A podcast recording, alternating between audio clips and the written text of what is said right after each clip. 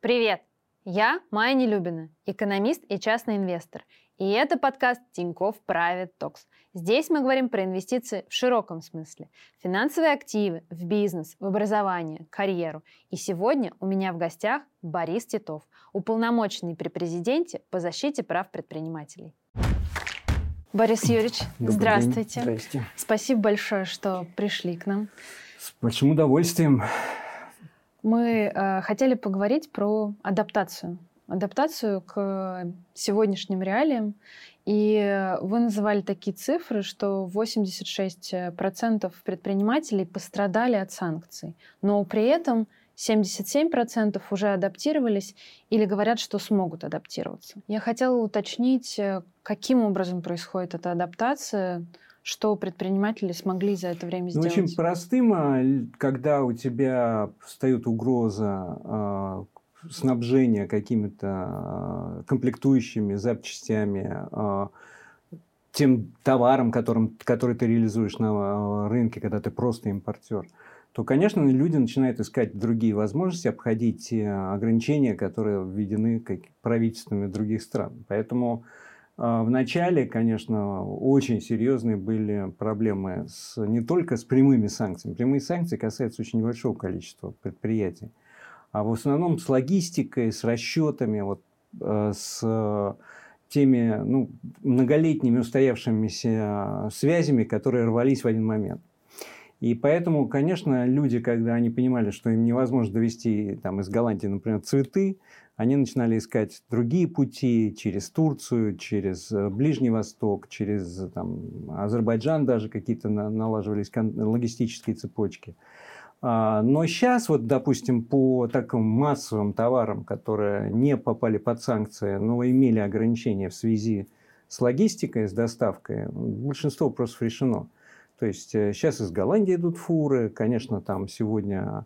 Наверное, цена возрастает, потому что сегодня практически отрезан морской путь, то есть Маерск, как его не было, так и нет, поэтому контейнерные перевозки сегодня снизились практически до нуля, но зато вот автомобильным транспортом с Европой контакты налажены.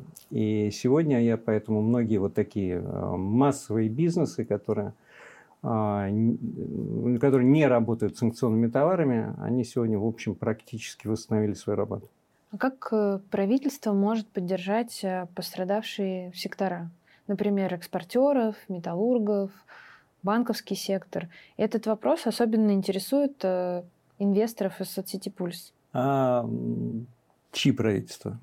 Наши. Вот здесь все зависит, наверное, от других правительств, потому что в чем-то наше правительство, наверное, может поддержать. Оно и делает. Вот сейчас поддержка авто... авиапрома, например, да, и, ну, в принципе, авиакомпании и аэропортов. Идет прямая просто финансовая поддержка, которая позволяет им там, не увольнить сотрудников, выполнять свои обязательства по платежам. Но это все тоже такое временное явление. Поэтому, конечно, правительство может многое. Те меры, но это совершенно другие, наверное, меры поддержки, которые должны были бы быть. В прошлый раз, то есть на пандемии, конечно, были одни требования, сегодня другие. Здесь нужны точечные, очень выверенные поддержка наиболее пострадавших, даже не отраслей, а секторов, даже каких-то групп предприятий. Вот. Но из общих мер, которые сегодня делаются, ну, это вот с проверками помогли. Сейчас действительно вообще прорыв контрольно-надзорной деятельности. В шесть раз количество штрафов сократилось за десять лет и там, в три раза количество проверок. Ну и сейчас вот продление моратория на проверки и перенос их на средний бизнес, а сейчас заявлено вообще для всего бизнеса, но это как бы помогает. Но с другой стороны, конечно, этого недостаточно. Вот сегодня все равно спрос падает на внутреннем рынке, все равно происходит ухудшение макроэкономических показателей, несмотря на то, что рубль такой очень дорогой и курс высокий, но тем не менее под угрозой, конечно, очень большая часть экономики. Поэтому нужна была такие меры, как, например, поддержка занятости, которая для государства очень важна, но и для бизнеса важна, но сам он не справится. Поэтому вот на пандемии работала мера поддержки, которая называлась ФОТ два ноль, когда тебе давали деньги под каждое рабочее место, существующее на предприятии, но э, ты не должен был бы их возвращать, если ты эти места сохранил. Если ты кого-то уволил, у тебя оказалось меньше рабочих мест, чем э, в момент, когда тебе давали эти деньги, то тогда изволь вернуть деньги. То есть такой кредит, но если выполнил обязательства, то уже превращается практически в безвозмездную помощь. А вот такую вещь, конечно, нужно было бы сделать, тем более начала постепенно, потихоньку расти безработица. Сейчас заканчиваются эти программы иностранных компаний, которые потом два, кто месяц, кто два, кто три еще платил заработные платы своим сотрудникам. Сейчас они, эти вот меры их решения заканчиваются, люди перестают получать деньги, и они окажутся, конечно, на рынке труда. Как вы считаете, должны ли быть продлены эти меры поддержки, или Слушайте, это достаточно надо срок? Спросить сегодня у политического руководства всех стран, будет ли продолжаться сегодня санкционное давление на Россию, ну, собственно, будет ли продолжаться конфликт, и будут ли санкции продлены. Если они будут продлены, конечно же, все должно быть, и меры поддержки должны быть продлены. Если санкции надолго, то, конечно, это практически новая структура экономики. Это совершенно другие принципы ее работы внутренние, да, но и должно быть совершенно другое регулирование. Государство должно выстроить новую экономическую политику. И в этом смысле, конечно, не только продление, но и качественные изменения. Если к сентябрю мы, наверное, будем больше понимать, а и правительство будет больше понимать о тех проблемах, которые существуют в экономике, и что нужно делать. И, конечно, нужно изменить меры поддержки, направить их, чтобы они стали более действенными, направить их на конкретные э, ключевые узлы проблем. А какие, вы считаете, меры из таких надо принять сейчас уже? Ну, еще раз я говорю, что надо поддержать занятость, я об этом сказал, но сегодня уже надо снизить фискальную нагрузку, потому что причем мы только отсрочили вот эти уплату социальных взносов. Я считаю, что они должны быть вообще снижены для всех до пятнадцати процентов, по крайней мере, но при этом для всех, потому что сегодня крупные компании с высоких зарплат платят меньше, там дескалация идет шкалы. Поэтому для всех одинаково пятнадцать процентов. Плоская шкала, плоская шкала для всех одинаковая. Но это приведет к тому, что не только бизнес, да, начнет выходить из тени, прежде всего это малый и средний бизнес, но и крупные компании иногда вынуждены использовать разные схемы выплаты зарплат, тоже теневые. Поэтому все выйдут из тени, и доходы государства не только не уменьшатся, но еще и увеличатся, и пенсионного фонда. Потому что это в пенсионный фонд идет, но вообще в социальные фонды, внебюджетные. Поэтому вот это доказало уже на пандемии то, что когда снизили для малого бизнеса до пятнадцати процентов, доходы пенсионного фонда не только не уменьшились, еще и увеличились. И это в двадцатый пандемийный год. А в результате этого и не только пенсионный фонд получил деньги, но и поскольку начали обеляться заработные платы, то и эн дэ эф эл, то есть налог на доходы физических лиц, тоже начал, ну, платиться. И бюджет еще выиграл. То есть доходы бюджета выросли. Поэтому вот сегодня понятно, что налоговая нагрузка у нас э, высокая. И снижение ее приведет не к тому, что будут снижаться доходы государства от этого, а за счет того, что бизнес начнет развиваться, вздохнет, выйдет из тени, то он еще и больше заплатит в результате налогов. Как когда-то тринадцать процентов эн дэ эф эл, его снизили до тринадцати процентов, а доходы государства выросли. Вот приблизительно такая ситуация существует сегодня. То есть это самое основное, на чем вы будете настаивать? Ну, слушайте, нет, новая экономика, она зависит от очень многих факторов, от очень многих мер государства. И если мы говорим не просто выдержать там очередной какой-то срок санкционного давления, говорим о принципе, о новой модели экономики, то здесь надо очень много менять.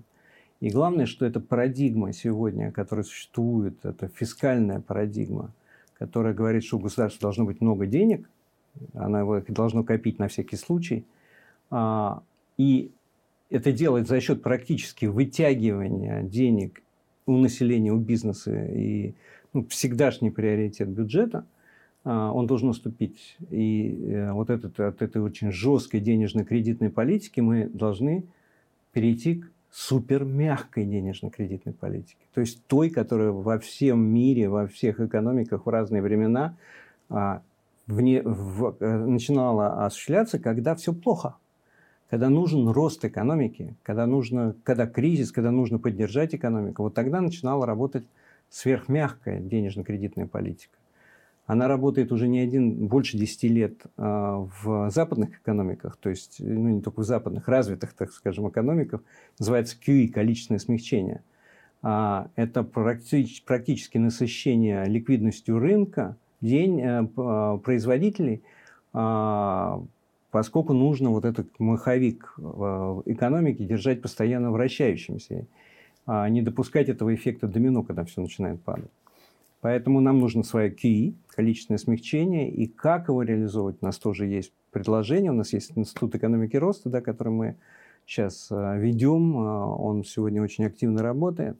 Мы и стратегию написали в свое время, да, для страны, тогда Кудринская была стратегия наша, и Министерство экономики и развития.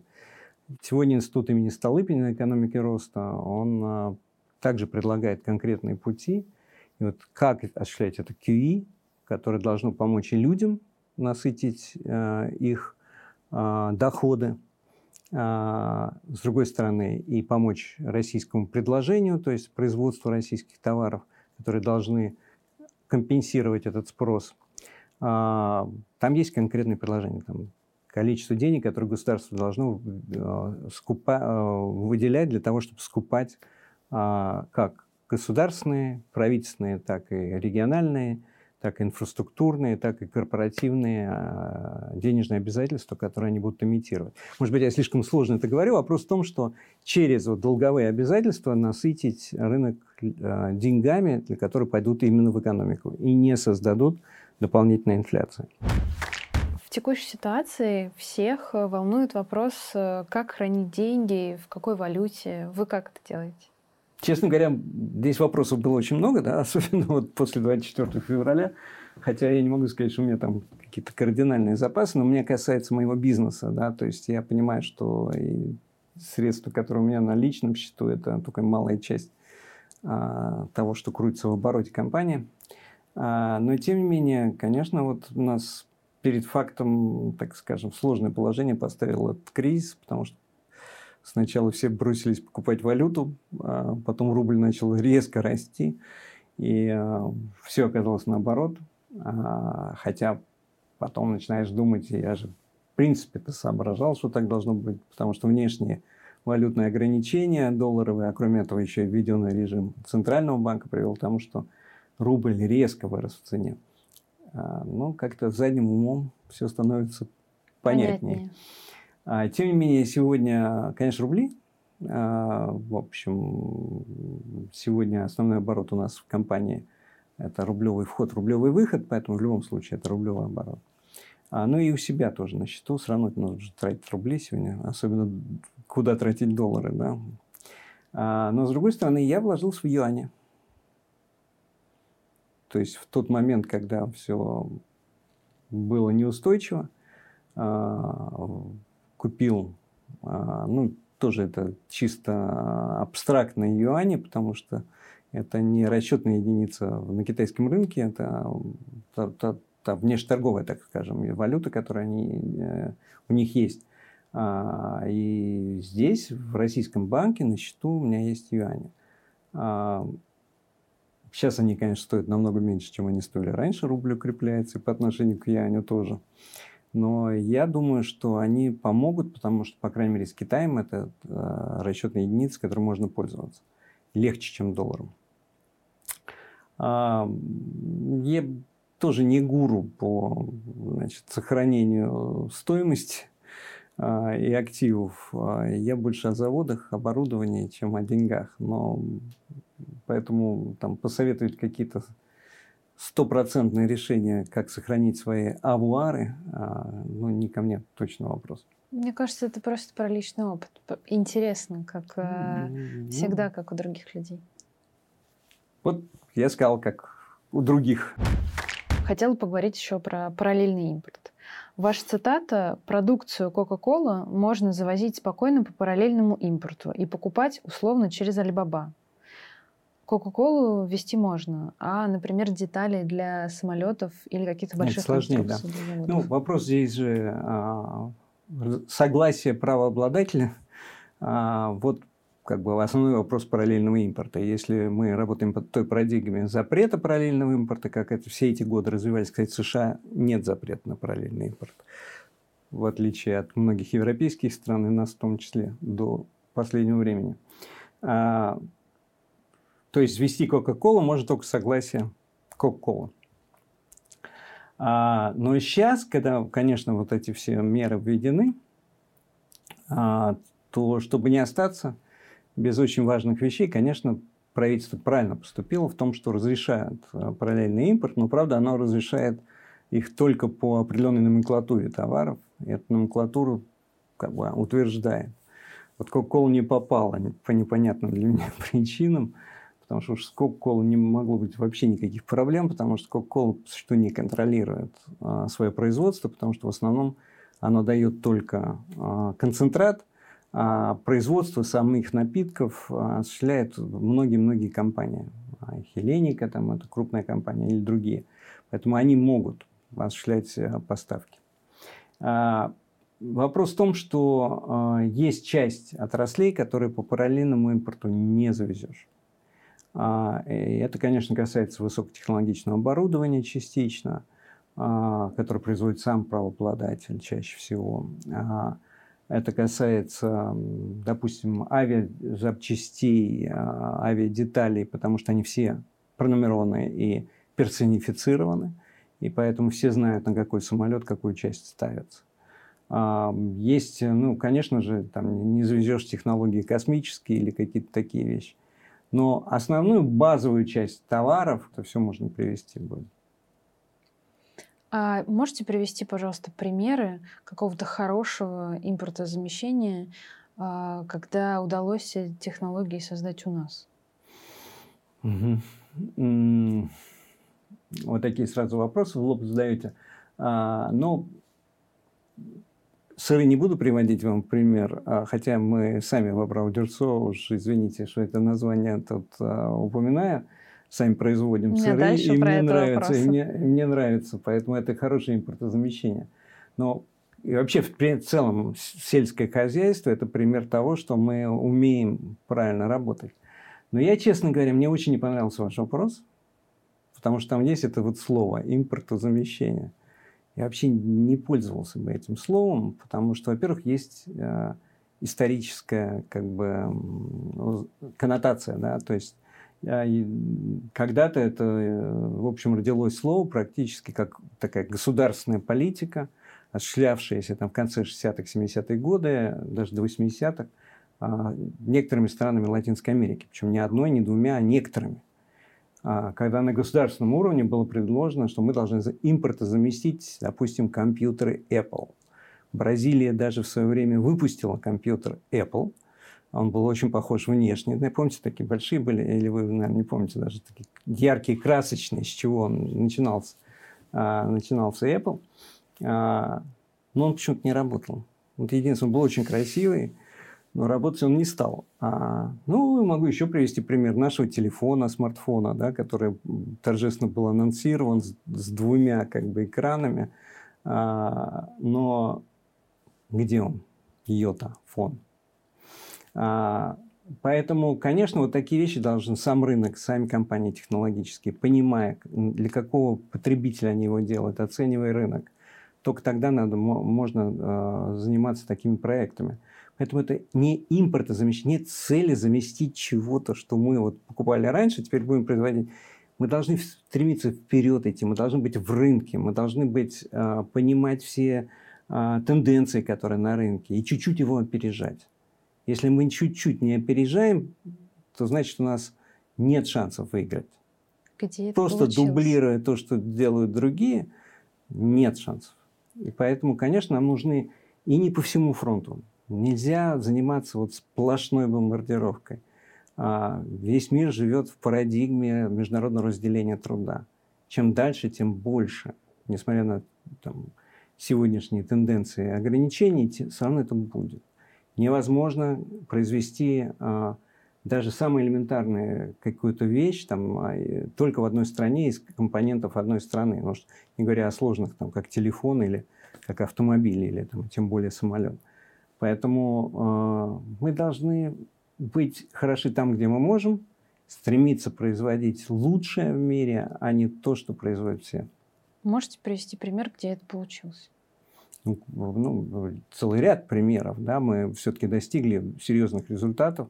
Ну, и в той же сельском хозяйстве мы сегодня крупнейшие экспортеры и производители зерна в мире. А, хотя потенциал еще далеко не выработан, потому что средняя урожайность у нас по-прежнему ниже, чем в Европе, а, и значительно ниже. А, конечно, наши финтех. Вот сегодня приезжаю за, за границу, хотя в последнее время не часто приходится, вот, но э, ты удивляешься, насколько отсталые технологии там, у них по чисто даже вот с карточками, с телефонами. А, ну, Яндекс неплохая платформа, и Сбер, да, он почти создал а, такую эко-платформу, а, эко-среду, а, которая, к сожалению, вот так вот обрубилась, и сейчас он вынужден продавать эти активы. Хотя мы уже видели, как серьезно мы конкурируем с другими именно в этом направлении. А, поэтому, ну, например, лыжи, ну, для, для горной лыжи и доски восемьдесят процентов производится в России. Сейчас точно не назову вам бренд, но а, сегодня очень многие компании размещают свое производство на одном российском заводе. То есть а, этот завод сможет выпустить эти доски просто под другим именем? Бойтесь, все а, лыжники зарубежные. Скоро останетесь без лыж. Мы на вас санкции введем. Хотела еще спросить про пример, который вы могли почувствовать на себе. Как текущие реалии затронули Абрау-Дюрсо?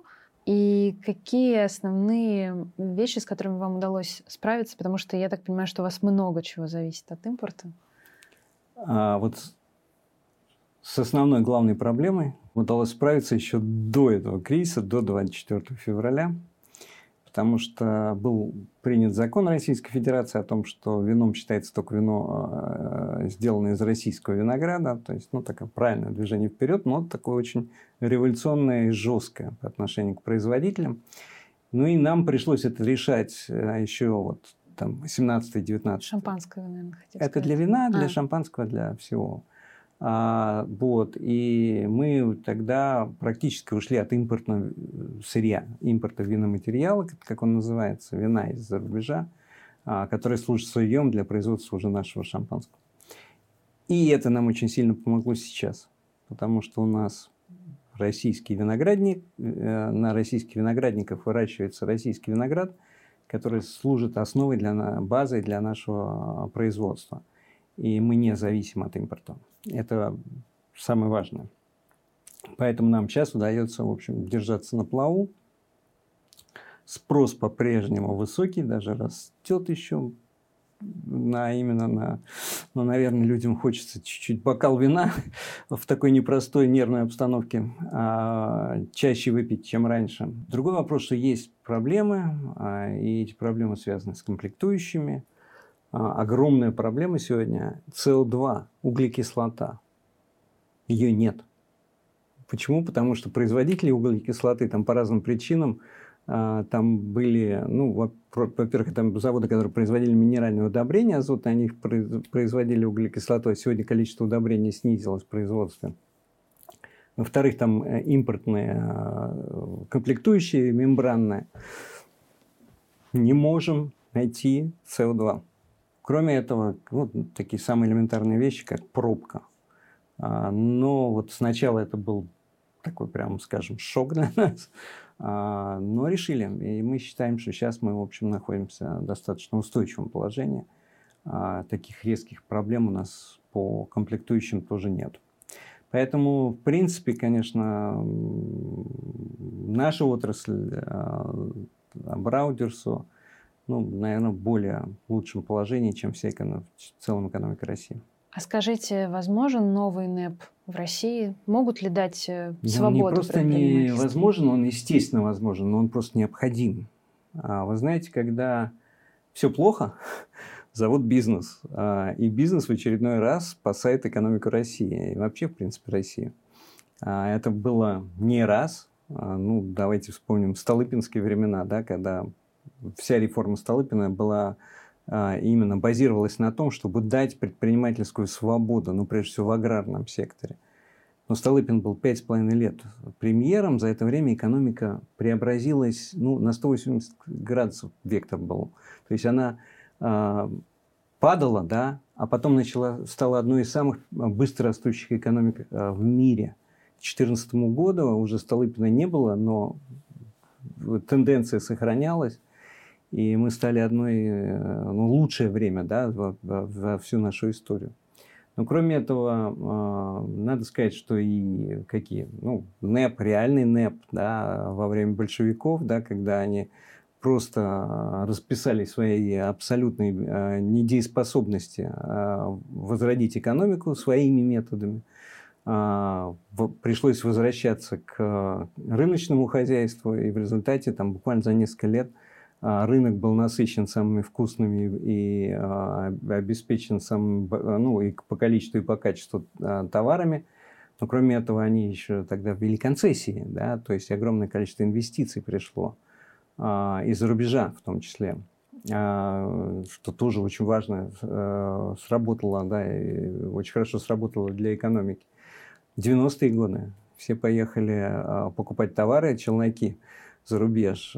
Слава богу, тогда государство сняло пошлины с вот такой частной торговли. И в результате кризис, который был, ну, чудовищный кризис очередной в России, когда там на шестьдесят процентов упал ВВП, постепенно вот эта шоковая терапия, да, терапия, она пришла не от государства, а пришла вот этих челноков, которые более-менее обеспечили рынок самым необходимым. Mm. А потом уже начали и торговать уже более цивилизованно, и э, производить в России. Ну, то есть процесс начал идти. Поэтому сегодня при, дать предпринимательские свободы, это что значит? Чтобы бизнесу было выгодно, удобно и безопасно производить.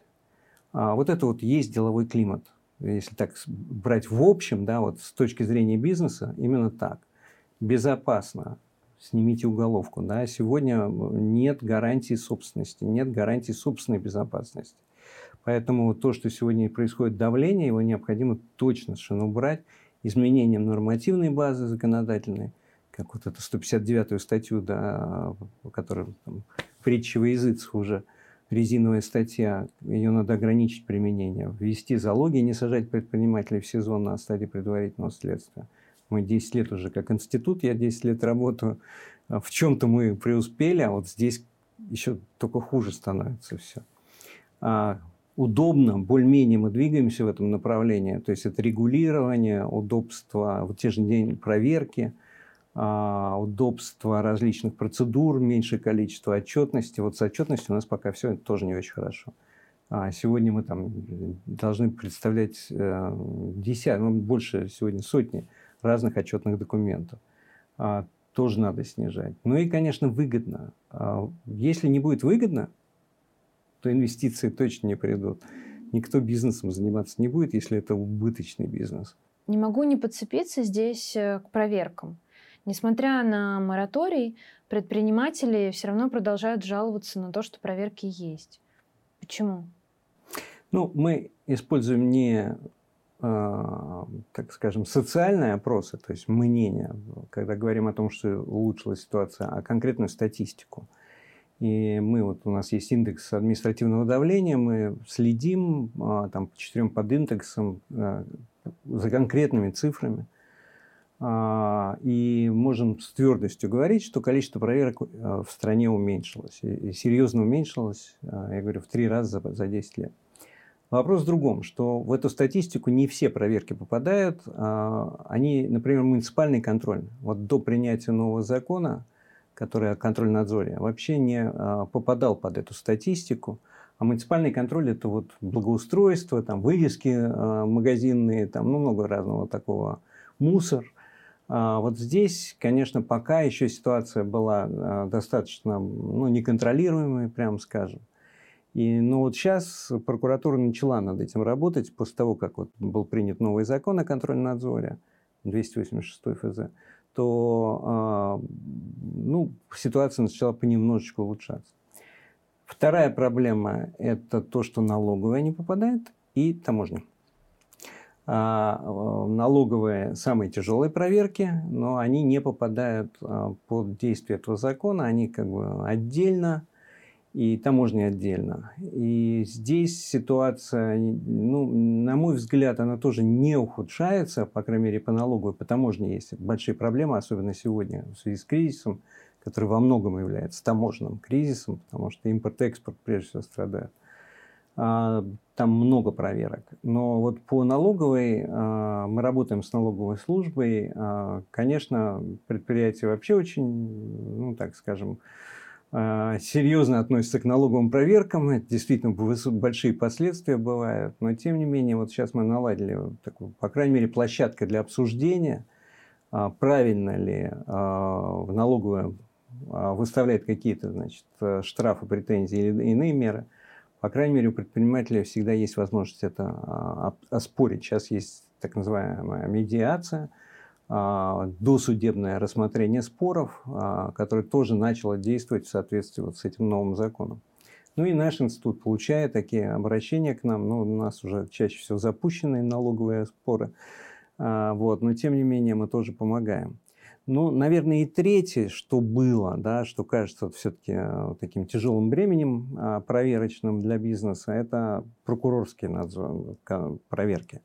Потому что вроде бы нельзя проверять, да, но если прокурор сам назначает проверку, то он может совершенно по закону делать это, когда захочет, а во-вторых, с собой вести любую контрольно-надзорную организацию. То есть, если это проверка, он... прокурорскую, он может с собой пригласить Роспотребнадзор, может с собой пригласить муниципальные службы. Ну, в общем, вот полный набор всех проверяющих, которые есть. Но дело в том, что мы увидели эту тенденцию, и что она растет. И прокурор, генеральный прокурор Краснов, он издал специальное письмо, где ну, жестко запретил устраивать такие проверки, вмешиваться в хозяйственную деятельность. И сказал, что вот такого рода проверки можно осуществлять только с разрешения вышестоящей инстанции, прокурорской инстанции. Ну и это как-то, причем под личную ответственность, там такие жесткие слова были в этом письме. Вот. И в результате мы сейчас видим, что вот таких прокурорских проверок стало намного меньше. А что вы считаете самой большой своей заслугой в роли омбудсмена? Ну, э, во-первых, слово «заслуга», оно какое-то такое... То, что я считаю, было успешным, да. И реально принесло какой-то больший результат.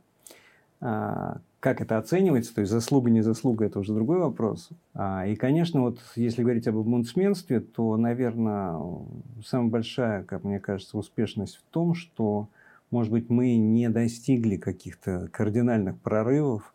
Бизнес по-прежнему у нас еще не так, чтобы сильно защищен в стране, но мы создали институт. Вот. У меня там заканчиваются сроки, и я знаю, что я ухожу, но институт будет работать. Потому что мы создали его с нуля, мы выстраивали все внутренние правила движения, даже документооборот. Уж не говоря о ценностях, да, потому что ценностях команды. Потому что очень важно создать было команду. Мы и региональные омбудсмены, и общественные омбудсмены, которые на общественных началах здесь... вот такие имена, как там, Мариничев, Татулова, которая, к сожалению, сейчас ушла от нас. Но это были ценностная, такая сильная команда, которая, энергетика которой была направлена на решение этого вопроса. Поэтому, наверное, все-таки это. Мы создали институт, который будет работать. Если говорить о том, что внутри уже мы сделали наиболее важного, то здесь, конечно, много мелких вопросов, которые там удавалось решать за эти годы. Ну, там изменение уголовного законодательства, года полтора, например, очень важная вещь, которая сегодня работает для всех. А, то есть год, проведенный в СИЗО, засчитывается как полтора в приговоре, то есть люди меньше сидят. А, там, монопольная, да, нагрузка на малый бизнес снижена кардинально, на антимонопольная, да, потому что раньше огромное, семьдесят процентов всех дел было против малого бизнеса, связанных с антимонопольным законодательством. Сейчас там все это ушло в прошлое. налоги вот эти пятнадцать процентов, мы за них боролись, и в результате хоть ну, не полностью, но практически основную часть прошли. А, ну, такие малые вещи, но, может быть, таких, из самых крупных вещей, которые удалось, это амнистия. Она состоялась, уголовная амнистия для бизнеса, которая состоялась практически в начале пути, еще на том подъеме, который был при назначении, создании этого института, назначения уполномоченного омбудсмена. Это все так было. В обществе воспринималось очень, так скажем, активно. Боль это накопилась к тому моменту. И вот тогда мне удалось уговорить и руководство страны, и президента. Слава богу, у меня было много поддерживающих. И главное, общественное мнение меня поддерживало в том, что надо провести амнистию. Чиновники, конечно, не дали ее провести в полном объеме. Ограничения ввели все-таки. Ну, в частности, тем, что там не попала сто пятьдесят девятая статья, и надо было переквалифицироваться под сто пятьдесят девятую, четвертую, там резко ограничила. Кроме этого, надо было и ущерб в уголовных делах возвращать, компенсировать.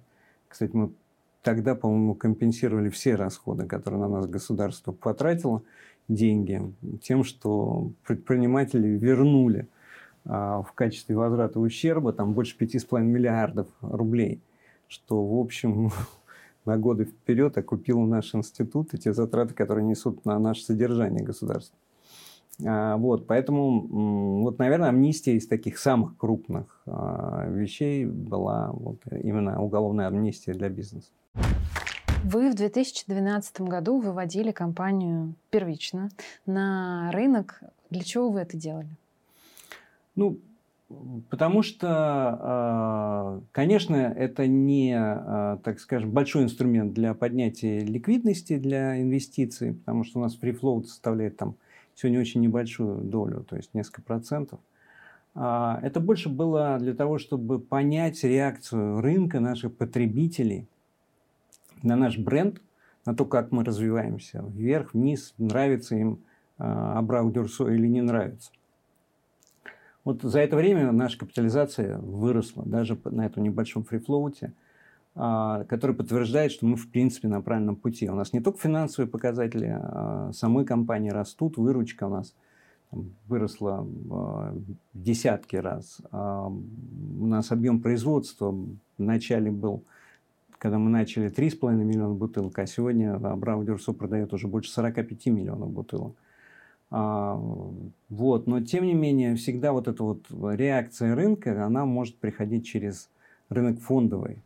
Инвесторы, они тоже люди, что называется, да, те, кто работают на рынке. И поэтому они вот свои отношения транслируют через покупку акций. Поэтому тогда мы сделали это ради вот этого, но мы считаем, что сегодня у нас появляется еще и новая задача. Потому что мы видим, куда мы хотим развиваться, куда Абрау-Дюрсо хочет развиваться, в какие направления нужно инвестировать. Конечно, прежде всего, это вопрос, связанный с международным а, а, рынком, да, с выходом на рынки других стран. А, и вот для этого нужны инвестиционные ресурсы, и фондовый рынок в, в этом смысле одно, один из инструментов, который мы думаем использовать. А на международные рынки какие, например, вы хотите выходить? Если говорить о международных рынках, то, конечно, здесь ну, просто закрыт Запад естественным образом. Но существуют другие рынки, да, и мы смотрели, ну, потенциально Сингапур тоже, наверное, не самая сегодня будет выгодная площадка для российских компаний, но есть шанхайская биржа, есть гонконгская биржа. Есть нетрадиционные совсем, там, ну, в основном в азиатском регионе, биржи, где на самом деле сегодня сосредоточена основная часть экономики, уж не говоря о количестве людей, да, жителей, которые живут в этих и составляют чуть ли не восемьдесят процентов от общего населения мира. Но и там же и потоки, двадцать пять процентов экономики только в зоне Тихоокеанской сосредоточены, и очень быстро динамично развивающиеся экономики, такие как Вьетнам, Малайзия, а, там, и Таиланд. А, поэтому экономика меняется, и структура экономики, и география экономики меняется. Поэтому там потенциал есть для выхода на ай пи о. А что для вас стало триггером, чтобы заняться общественной деятельностью? То есть вот вы вывели компанию на ай пи о, и здесь решили заниматься общественной деятельностью? Не, нет. Ну, я начал заниматься общественной деятельностью, когда еще и даже Абрау-Дюрсо в моем портфеле не было. То есть мы еще не занимались Абрау-Дюрсо. Вопрос в том, что у меня же была достаточно большая компания по минеральным удобрениям Аммиакум. десять процентов мирового рынка аммиака занимались, корпорация Азот. И э, в этой связи меня как-то очень так э, в один прекрасный день мои товарищи, с которыми мы были давно знакомы, они крупные бизнесмены, э, пригласили участвовать в бюро правления эр эс пэ пэ. Тогда как раз в двухтысячном году происходили большие изменения. И вот в эр эс пэ пэ, в бюро правления это называлось, вошли крупные предприниматели. Меня позвали как не столь крупного, но как бы второго эшелона предпринимателя, потому что там была часть от крупного бизнеса, часть от эр эс пэ пэ вольского, а часть вот была нейтральная, которую утверждали и те, и другие. Вот я тоже в эти двадцать семь человек попал. Честно говоря, ничего не понимал, зачем, почему. Я производил минеральные удобрения, и мне это все казалось самым важным. Я поставлял на экспорт, ну, в общем, рынки, производство. Но когда я пришел туда, я понял, что есть проблемы, которые волнуют всех, и экономика, и от которых зависит мое конкретное предприятие. Что надо время тратить не только на свои там, конкретные вещи, связанные со своим бизнесом, но и все-таки заниматься средой и как бы заниматься построением экономической системы в стране тоже. И не только экономической, но и дальше уже выход и на социальную, да, потому что все взаимосвязано. И вот там как бы я увидел масштаб проблем, которые существуют. Работали над очень многими видами законодательства, там, которые мне конкретно досталась реформа газовой отрасли в начале, да, и мы предложили... Тогда пригласили к работе очень многих экспертов лучших в этом смысле. И у нас был конкретный план. К сожалению, не сработало.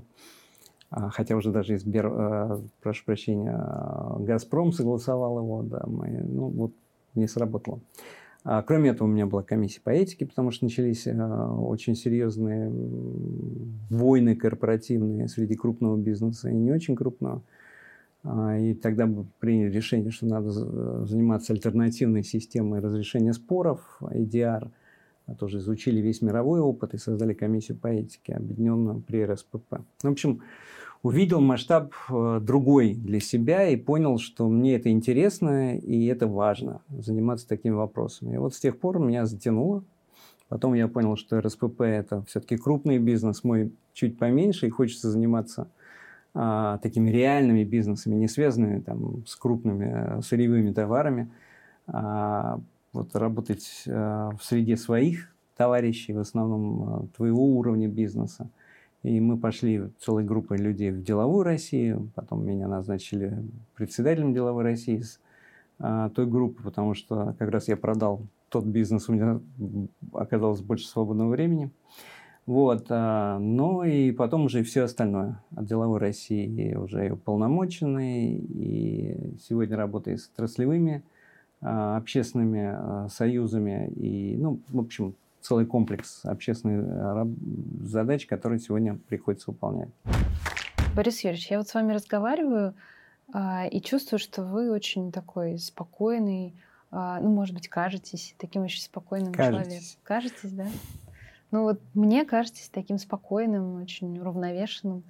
А, что вам помогает сохранять спокойствие? Давайте внешне, раз вы говорите, что это кажущееся. А, вы знаете, теоретически я знаю очень много разных способов успокоиться.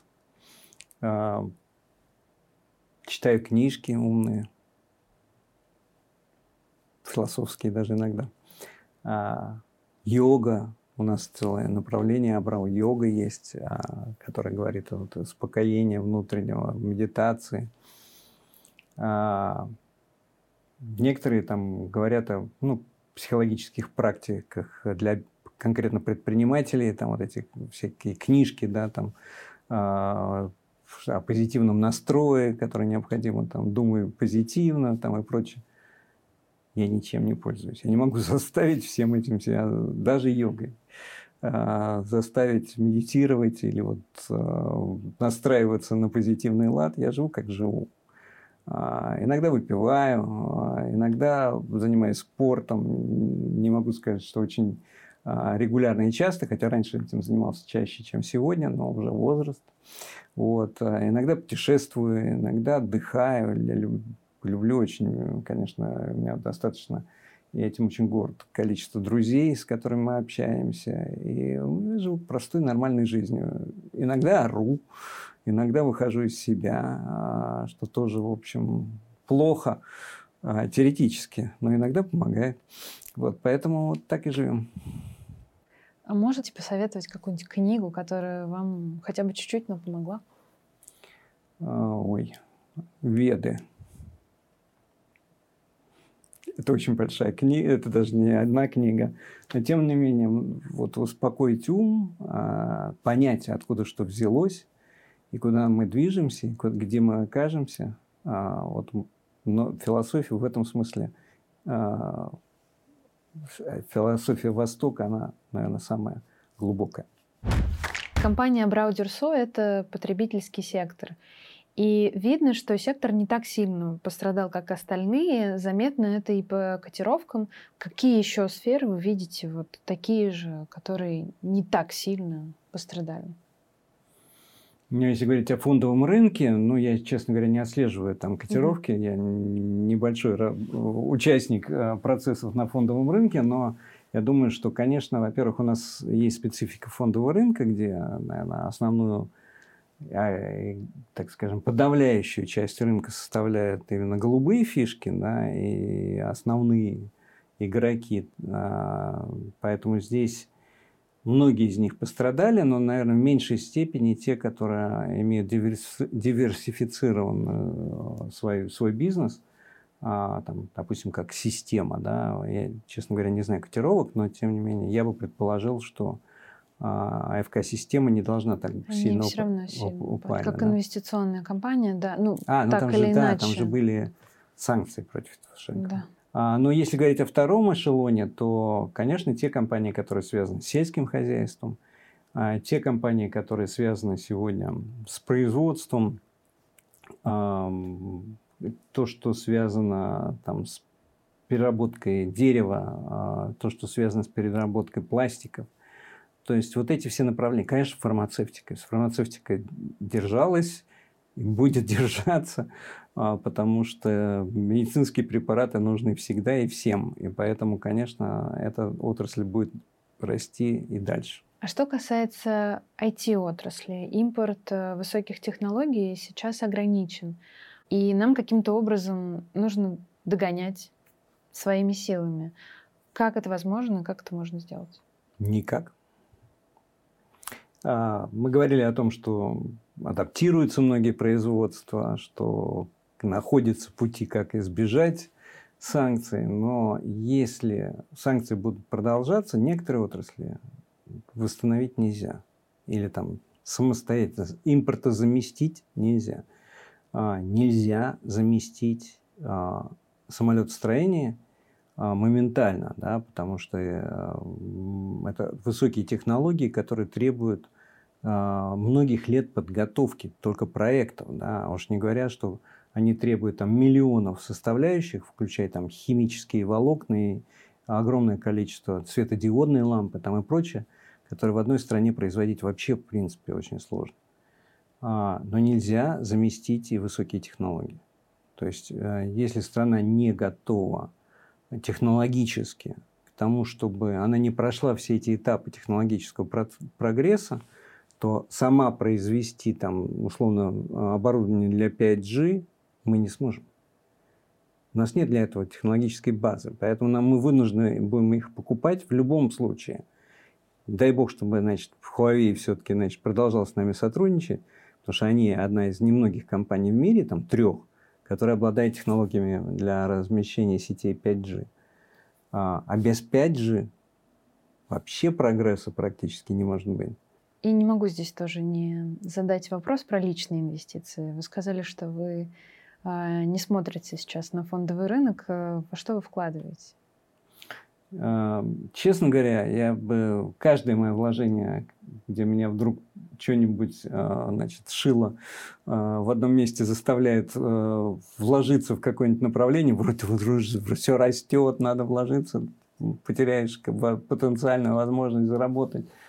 Каждый раз я что-нибудь теряю, я сильно теряю. Вот я не конъюнктурный, не, не игрок, что называется. Мне больше проекты производственного плана, куда-нибудь вот-вот инвестиции, проекты, как это рынки, как это должно работать, я имею в виду там, по долгосрочном плане, а не вот сегодня вложить какие-то рубли, заработать два. Поэтому я и в крипту вкладывался, но ничего, только в минусах. Поэтому вот то, что ты умеешь, тем и надо заниматься.